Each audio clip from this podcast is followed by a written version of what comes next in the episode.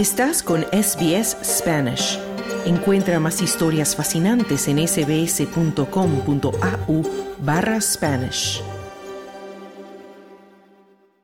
Sydney ha sido testigo de incidentes neonazis durante tres días consecutivos durante el fin de semana del Día de Australia, lo que provoca temores de que la ideología esté ganando popularidad en Australia. ¿Quiénes son las personas que están detrás de estos incidentes? ¿Y deberíamos preocuparnos por un posible aumento del neonazismo? Soy Esther Lozano y esto es SBS Spanish, Australia en español.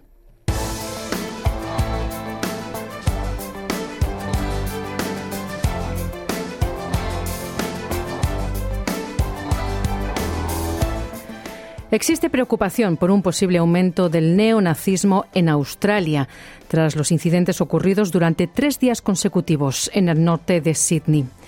El primer incidente ocurrió el día de Australia, el viernes 26 de enero, cuando alrededor de 60 hombres encapuchados, en su mayoría enmascarados y con ropas negras, fueron interceptados en la estación de North Sydney por más de 20 agentes de policía.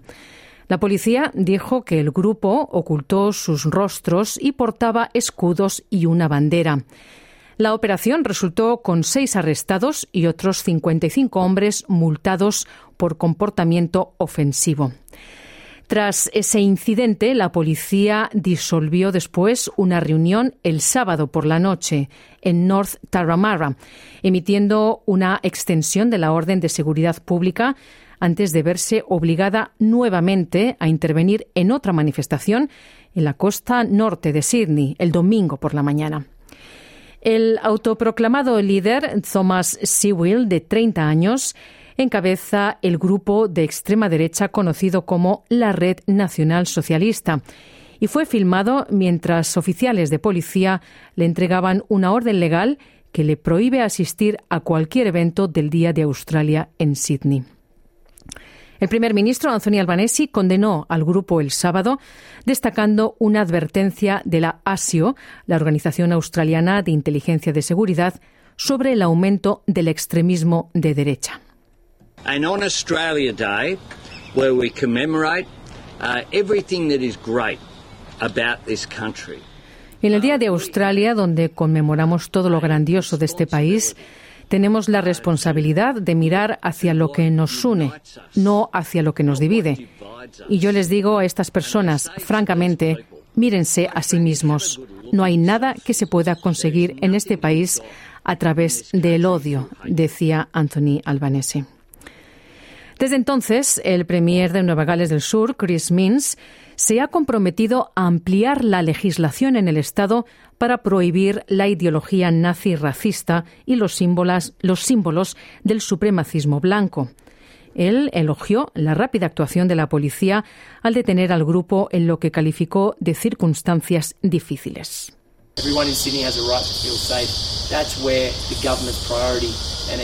Todo el mundo en Sydney tiene derecho a sentirse seguro.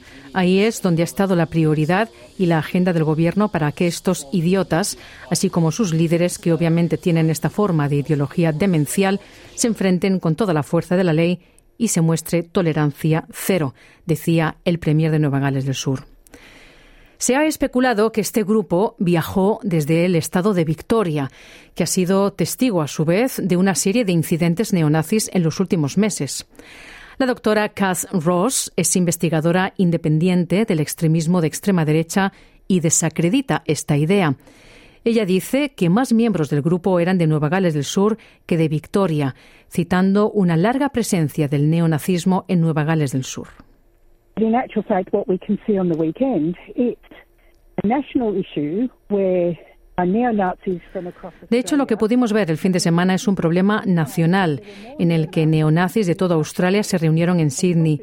Y de hecho, hubo más neonazis de Nueva Gales del Sur que de Victoria el fin de semana. Así que creo que los habitantes de Sydney deberían estar preocupados y deberían reconocer que también tienen un problema neonazi en curso, decía la doctora Kath Ross.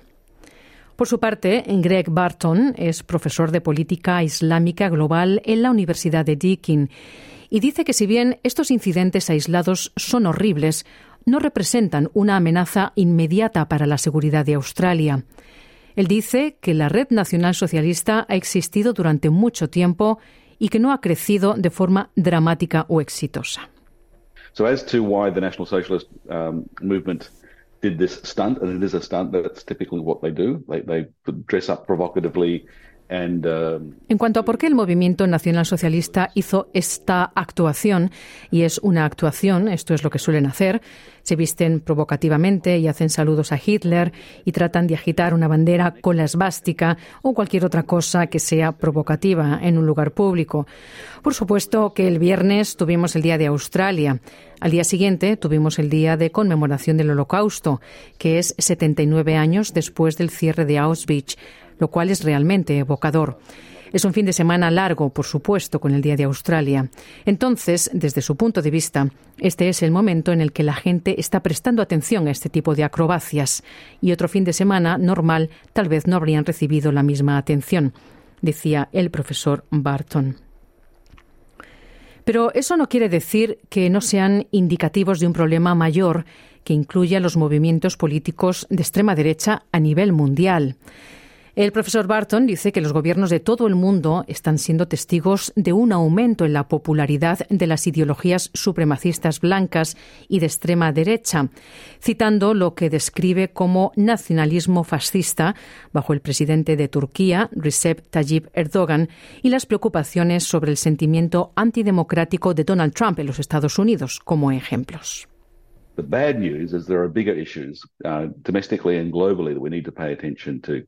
The reason I think we need to be worried is if you look at La mala noticia es que hay problemas más importantes a nivel nacional y mundial a los que debemos prestar atención. La razón por la que creo que debemos preocuparnos es que si nos fijamos en el epicentro del nazismo y ahora del neonazismo es Alemania.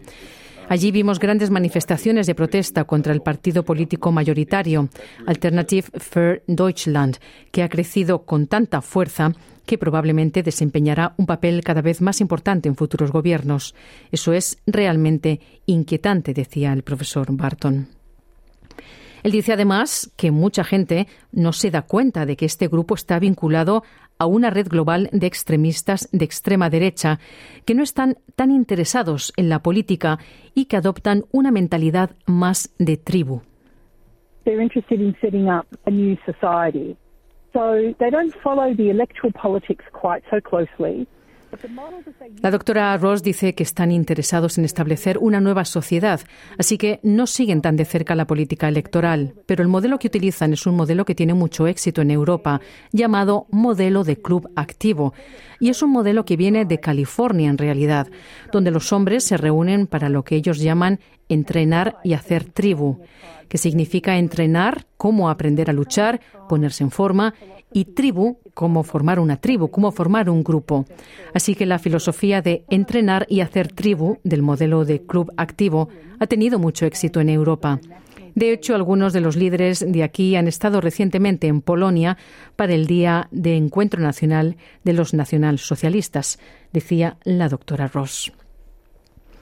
En 2022, el gobierno de Nueva Gales del Sur se convirtió en el segundo estado en Australia, después de Victoria, en prohibir los símbolos nazis, incluido el ondear intencionalmente una bandera nazi o exhibir memorabilia con esvásticas nazis. Estos actos, según la ley, pueden resultar en penas de cárcel de hasta un año, junto con una multa de más de 100.000 dólares. El premier Mins se ha negado a comentar sobre los informes de que los miembros del grupo eran funcionarios públicos y dijo que dejaría los asuntos de identificación en manos de la policía. Pero dice que se está probando en los tribunales si la legislación existente podría aplicarse a los gestos con la mano vinculados a esa ideología fascista, el saludo nazi, y agregó que si la barrera legal no está clara, el Gobierno impulsará una legislación para prohibir la ideología nazi racista y los, y los símbolos de supremacía blanca en Nueva Gales del Sur.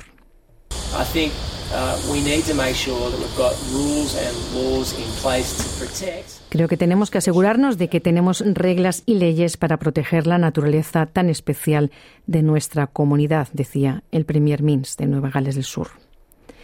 Y leyes como la prohibición del saludo nazi son importantes para ayudar a la policía a presentar cargos, como explica el profesor Barton, pero insiste en que la defensa de la democracia debe ser nuestro mayor objetivo como sociedad australiana. Defending democracy not our party against their party, but all of us. So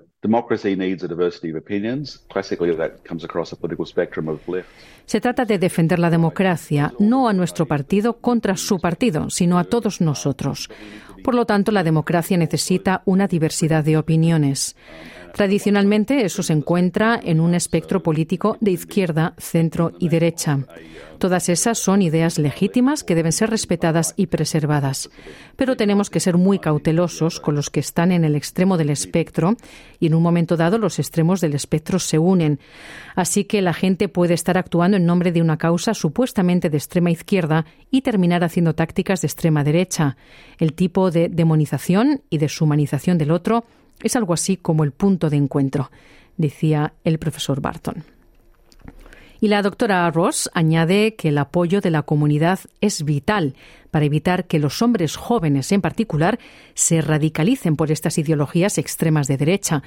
Dice que si bien las leyes pueden ayudar a demonizar las acciones de estos grupos, Australia necesita desesperadamente programas de apoyo para prevenir la radicalización.